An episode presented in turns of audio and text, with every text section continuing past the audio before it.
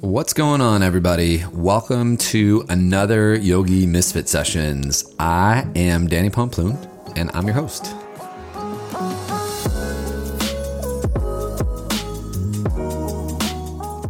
So, I'm hoping everyone had a good summer because it's time for the summer to start toning down, which means that back to school and all the things that happen with back to school and everything that happens in life at this point in time uh, I personally have been more on the uh, the chill train. I had an epic summer. It was so much fun. I had a great time. I uh, got to connect with a bunch of really good uh, community members, and yeah, I got to do a lot of really fun journeying this summer. And I am just so pumped up that um, I get to slow down a little bit and and actually kind of tune inward. And that's been my goal um, especially after my little like I did too much this summer and then Burning Man and all that stuff that kind of just compiled on one another. And so now I'm I'm gonna pump the brakes for a little bit and just enjoy and try my hardest to to relax a little bit and and to start to nurture myself and fill my cup up. And uh, yeah, that's gonna be a lot of meditation practice and a lot of journaling and a lot of just sitting and, and seeing what happens with that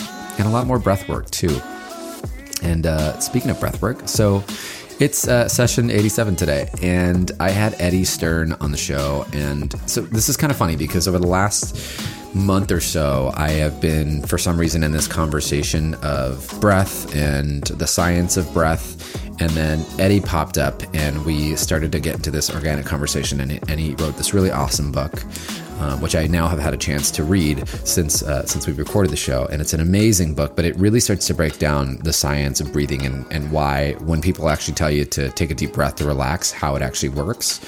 Um, and it's cool because as yoga practitioners, I don't think we necessarily know that, or even as human beings, you know, we, we just don't really know why it happens or why people tell us to take a deep breath. And so we dive into that. He's a really, really, really smart dude, really cool guy, and uh, who knows, we might be partnering up to do something fun a little bit later on. I want to give a big shout out and big love to uh, my friends over at SF Yoga Magazine. And I also wanted to tell everyone about my big charity yoga event happening in San Francisco. It is the One Love Movement San Francisco.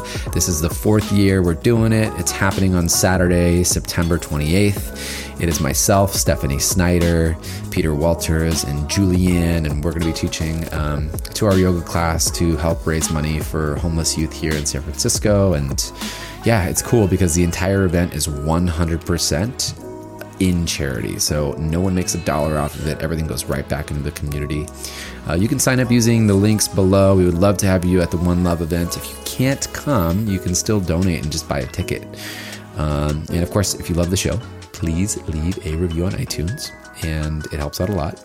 But mainly, I want you to come to One Love more than anything else right now because we uh, get to take our yoga practice off our mats and into the world.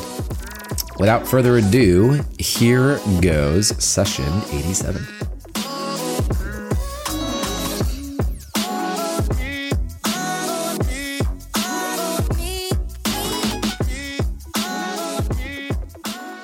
What's going on, Eddie? How are you? I'm good, man. How are you? I'm doing well. We finally got you on the show. I'm glad to be here and thank you for your patience. No worries. No worries. So you're hanging out in New York right now? I'm in New York. That's my native land. How is uh, how is the uh, the yoga in New York doing these days? Uh, going quite well as far as I can see. Um, there are tons of yoga schools everywhere and people gallivanting around the streets with yoga mats dropped over their shoulders and carried under their arms. So it seems like yoga is pretty alive and well. It sounds like this yoga thing is really taking off. it's not going to last. It's not going to last. years and then we're done for. Yeah, yeah, totally. I agree. I mean, it's just a fad, in my opinion. Oh yeah yeah. so Eddie, let's um let's kind of uh, let's move backwards a little bit. Let's talk a little bit more about your yoga journey. I, mean, I, I know you're a big Ashtanga practitioner, and you've uh, you've got a lot going on there in New York. But let's uh, let's let the listeners hear a little bit more about you and your journey and, and where you're at now. Sure. Um, where do you want me to start? I guess we'll start like how your love for Ashtanga. Like, how did that all come about? Okay. Um, I had been doing basically Shivananda yoga for a few years. And, um, you know, in New York, there were not a lot of yoga schools back in the 1980s. There were a few of them. And um, we had Dharma Mitra, Shivananda, Integral Yoga, Jivamukti, and Kundalini. mm-hmm. uh, maybe one or two other small little places. And uh, I was basically going to all of them. And um, but Shivananda was mainly the place where I was going, and um, that led me to take a teacher training in South India uh, of the Shivananda yoga system. Mm-hmm. After I took that training in 1988, 89, I was traveling through India and I went through Mysore and thought it was a really nice town and enjoyed the temples there. And the next year, when I was back in India traveling around again, uh, I went back through Mysore because I was on my way to stay in an ashram in a place called the B.R. Hills. And um, okay. The um, I got sidetracked in Mysore because there was a Swami named Dayananda, Swami Dayananda, who was giving a week of Vedanta lectures, and I decided to attend them. And on the very last day of the lectures, uh, there was a um, I was there early, and there was a communist bookstore across the street from the palace where the lectures were being held. And I went into the bookstore and was walking around, and the old man in the bookstore said to me, "What are you doing in India?" And I said, "I came here to try to learn some yoga." And he said, "Have you heard of Pattabhi Jois?" And I said, "No, I haven't." And he said, "He's a great yoga master in India. You should go meet him." So, um, next day I went over to his house. The guy told me where he lived and um, knocked on his door and he answered. And I said, Can I do a yoga class with you? And he said, No, I'm all done for the day and you have to come for a month. And I said, Well, I'm leaving tomorrow, so maybe I can come another time. And he gave me his card. And the next year, uh, you know, I went back to New York and told Sharon and David from Jivamukti about him. And they had heard of him actually. And so I wrote him a letter and asked if we could come back and study with him the next year. And he said yes. So we went back and we stayed for a month. And um, at that point, I um, was not super convinced that it was the yoga for me. But um, I thought that he he was teaching very direct method of yoga. And so the next year I went back again, thinking maybe I'll try it for one month and see how it is. But I wasn't super convinced. And then I ended up staying for four months or so. And, and at that point, I really got into it. And that's when I decided it was the type of yoga that I wanted to try to dedicate myself to. That was in 1992. And so I've basically been focusing on this kind of yoga and yoga therapy type things, and also a lot of practicing and ritual and things like that um, since that time. How is your so? How long were you actually out there total, and, and how long did you study there uh, in in in uh, Mysore before you decided to come back and bring it out here? Um, I did a 20 hour weekend intensive and then decided to come back and become a teacher. Okay. No, so that you, that was a joke. Go ahead. Um, well, I don't know if you were like, I was like, oh, he's going to tell us that he was working with someone else out here. no, I am. Um, you saw a video once and then you decided to start teaching. Exactly. It was before the internet and I saw something online. The, um, I, uh, yeah, all of this is like pre internet days. This is before Al Gore in- invented the internet. So I um, went to Mysore basically every year, like literally every year from 1991 until Pattabhi Jois passed away in 2009. And the longest wow. time, the longest time I ever spent there was 15 months, basically straight. And um, that was really hard. And my average trip would be three to four months. So pretty much like once a year for three to four months. And then after my daughter was born in the year 2000, our trips became shorter. We would basically spend like one or two months a year there until she went to school. And then when she started going to school, then we were only spending like, you know, sometimes two weeks and sometimes one month. And right. uh, towards the end of Pattabhi Jois's life, I started going to Mysore a little bit more regularly. I would go like two or three times a year um, for the last two years that he was alive. When was the last time you were out there? You said you were in 20 what? Oh, the last time I was in Mysore? Yeah. Uh, well, that was um, two years ago for Got it. Um, a course that Sharath was teaching. But I go to India every year. So we've done some trips with Sharath up to North India. And um, so I'm sorry we have a siren in the background there. Uh, the joys of living in a city. Exactly. Um, but I basically go to India every year, and um, the uh, but my trips to Mysore have become a little bit uh, less frequent since Pattabhi Jois passed away. Got it. Okay. And so now you in in New York, you've now brought Ashtanga in and you have your own school where you're leading trainings as well, correct? I had a school for 25 years. I just closed it down in March. And um, we had been in Manhattan for 20 years and then we moved out to Brooklyn when we lost the building we were in. And in Brooklyn, we were kind of in a location that was not good for us and it was hard for people to get to us. So after sure. years, we decided it wasn't working and closed down the school in March and moved back to Manhattan. So oh wow, we're without okay. school, and um, I'm just kind of taking it slowly now, thinking about what I'm going to do next. Baby steps. Totally.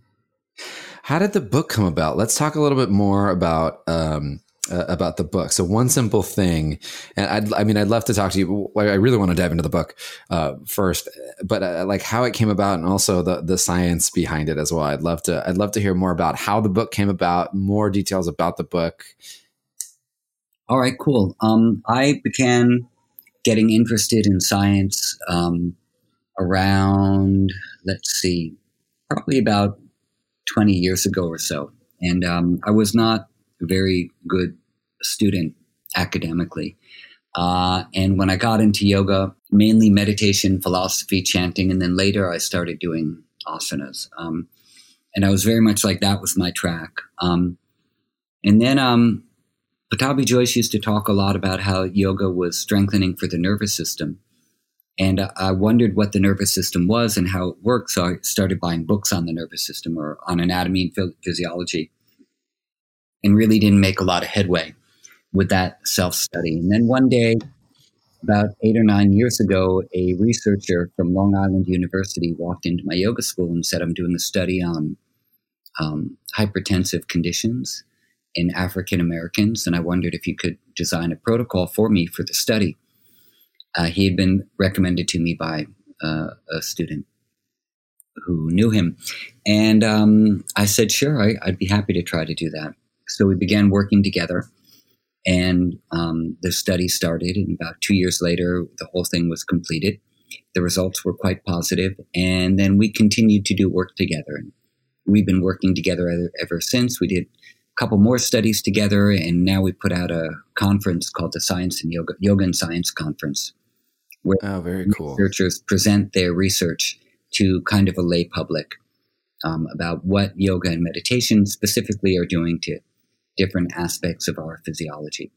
So, uh, along the ways when that interest was developing and I was doing research with him, I started wondering why it was that um, yoga practices seem to have the same effect on everyone no matter what kind of yoga they seem to be doing.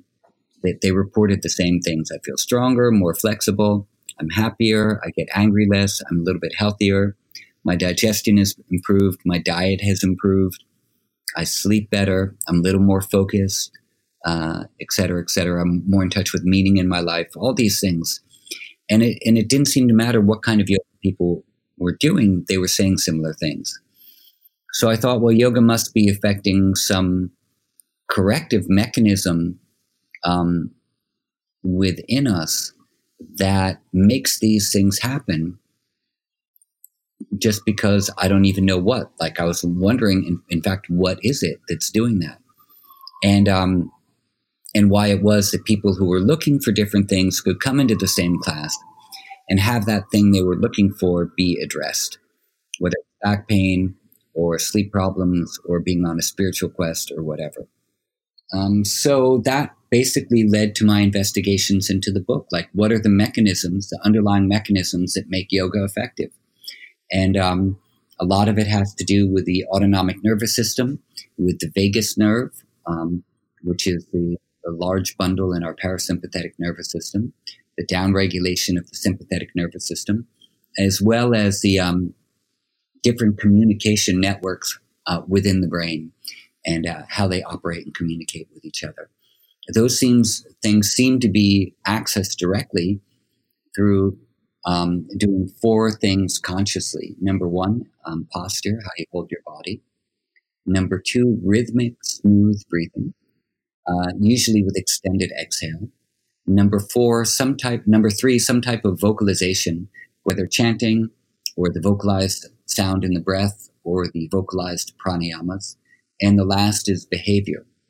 So, for example, gratitude, appreciation, and a feeling of thankfulness will improve certain um, biophysiological rhythms and patterns in our body, like heart rate variability and the tone of the vagus nerve, for example.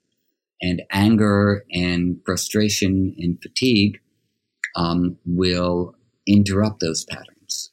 So, um, these four things the posture, breathing, vocalization, and behavior are the four foundational root practices within classical Ashtanga yoga. That means not like the branded one, but the general Ashtanga eight limbed yoga that is taught in different ways in different places.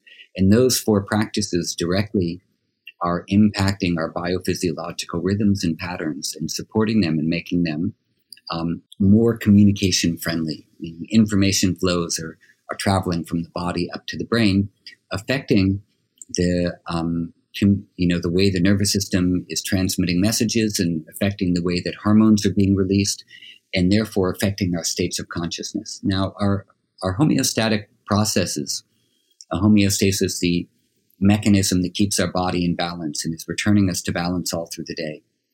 It basically will know what needs to be addressed. It will know what's off balance. And if it has some support, it'll bring that thing back into balance. So, for example, um, homeostasis or the homeostatic functions will know that you need to get more sleep. Um, and if you give your body that support by going to bed at the right time and setting all the conditions you need to for good sleep and getting your seven or eight hours of sleep a night, homeostasis will begin to fine tune you to start feeling better. Um, so, and it will know like it's going to encourage you to go to sleep by making you tired and not functioning quite as well. But then we have to respond to that as well and say, okay, I'm gonna I'm gonna be proactive about this, and then things come back into balance. So the signals that are being sent by our body to our conscious awareness, we often do not listen to them. We ignore those messages like all the time. Um, if we're hungry and we need to eat, but we want to do some more work. Mm-hmm. We're tired and we need to sleep, but we want to watch one more show on Netflix. Or we're feeling an emotion, but we don't want to express it. Or we're upset about something, but we don't want a confrontation. You know, right. we ignore messages all the time because then we don't have to deal. Okay, I can just keep going status quo like I want to. And then problems happen. Um, then things fall out of balance. And um, the, the, you know, the functioning of our body is not going to on its own just make everything okay. We have to cooperate with it. And, and by we, I mean like some conscious decision making to say, okay, I'm going to help you do the job you need to do to keep me healthy and keep this whole organism of mine functioning so I can do the things that I want to in my life um, and find purpose, find meaning, be happy, connect with people, um, be effective, get things done, um, or just get a good night's sleep. But we ha- it, it's a it's a bidirectional process, and, and this is why the vagus nerve is so interesting because the vagus nerve is a bidirectional nerve. Messages from the body up to the brain, and then from the brain back down to the body um, there's this constant communication going back and forth. So, and our relationship with that nerve plexus also needs to be bidirectional too. We need to work in conjunction with it. I was I was reading recently actually. So this came up in um, at a festival. Actually, I had a, another teacher friend who actually went into the science of uh, of the breath work of it and what actually happens to the diaphragm as you take deeper breaths in and out. And I myself didn't fully understand the the entire science of it, but it actually goes into massage. Like when you look under an MRI, you can actually see the diaphragm not only uh, you know breathing from left to right, but it also lifts up and down, and it ends up massaging or stimulating the vagus nerve, mm-hmm. if I'm not mistaken, and that's what actually helps the body to promote rest. So you know when people say relax take a deep breath it's because you're literally you're literally stimulating the system in your body that makes your body go into relax state yeah definitely and um, the um, you know the action of the vagus nerve has um, attaches to the diaphragm, and it also has a lot of nerves that are going down into the intestines and the abdominal region. And mm-hmm. so what happens is um, the vagus nerve below the diaphragm. These are unmyelinated nerve sheets, uh, slower acting nerve messages, and they're also largely related to the sympathetic nervous system and fight or flight. That's why uh, when you get a big fright, you feel it in your belly or your belly drops. Or, um, you know, if you have a huge scare, you might lose control of the bowels, for example. Um, sure. so, smooth rhythmic breathing, where the abdomen is coming in and out, is sending re- messages of rhythmicity to all the vagal nerves in the intestines or in, or in the entire abdominal cavity. And those messages of rhythmicity are getting sent up to the brain to tell the brain, you know, everything is okay. You can be calm. Mm-hmm. You can be safe in this place. And then you also have the movement of the diaphragm and the nerves that are attached to the diaphragm from the vagus are myelinated. So they're sending faster messages up to the brain. Um, they are also sending um, the same messages of rhythmicity. And the vagus nerve attached to the heart also primarily is the thing which is going to slow the heart rate down on the exhale. Uh, and then that brake will release a little and allow the heart to speed up on the inhale. And so the sm- smooth rhythmic breaths are also going to give um, very good heart rate variability and um, the combination of all those things is going to relate to or, or give you a, a, very calm, relaxed, um, you know, toned state of your nervous system. Uh, the diaphragm is a fascinating muscle because it does move up and down, it does move side to side, and um, but you have your liver attached to the diaphragm on the right hand side. So with every inhale and exhale, your liver is actually getting massaged. And the pericardium is resting directly on the diaphragm too. So as you inhale and exhale, you know, you, you're basically your diaphragm is breathing your heart at the same time. So all there's all this interesting like organ innervation which is happening through the act of slow rhythmic breathing. Um, that's why it's one of the best things you can do, and it's one of the things that directly impacts the nervous system because there are so many inputs being affected um, simultaneously. So we can find. Oh, actually, there's there's two parts I wanted to do to this. I was hoping that one, you could guide us to like a 30 second quick breath exercise, and then two, I guess we could find all this in the book. Yeah, all the information about the breath work and how it works and and why it's actually working in the body. Yeah, yeah, you can find all that in, in the book. One simple thing. Awesome. I love that. I love that.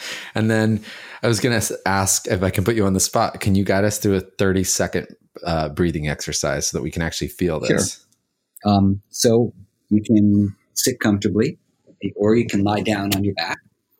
And um, if you like, you can let your hands or one hand rest gently on your belly. And as you inhale, take a slow breath and feel like you're directing your breath high in your nasal cavity where the sense of smell is. And when you exhale, keep your awareness high in the nasal cavity as well. So you're not thinking about your lungs really at all here. Um, just letting the breath ri- rise highs into the nasal cavity, like you're smelling the scent of a rose or smelling some freshly baked bread or gluten free bread if you're gluten free but like a nice scent that you might want to grasp hold of. And where would you smell that? In the nose. Direct the breath to that area.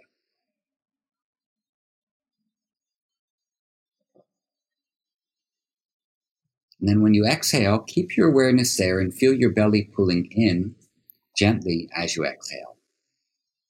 So it's a relaxed, smooth inhale.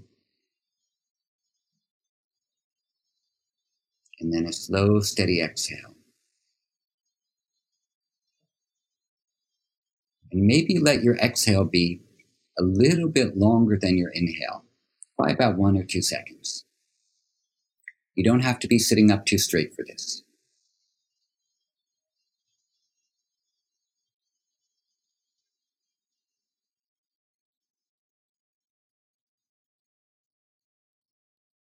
And if it's helpful for you, you can count the length of your inhale, counting up to five or counting up to six and then count the length of your exhale.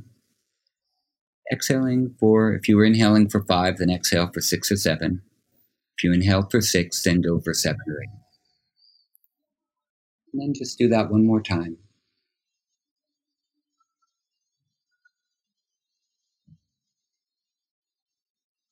And then relax your breathing to a normal pattern.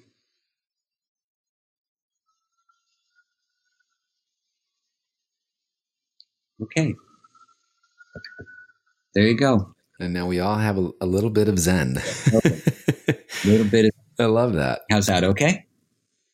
It's perfect. It's so it's it's just so nice to you know. There's a lot of um, I think it's really easy to get caught up in like you know new agey, and there's so much out there these days. And I think you know even myself as a practitioner and as a teacher, you know we don't really hear all the science or get to hear all the science behind how this stuff actually works and how for instance, how a meditation actually changes your brain.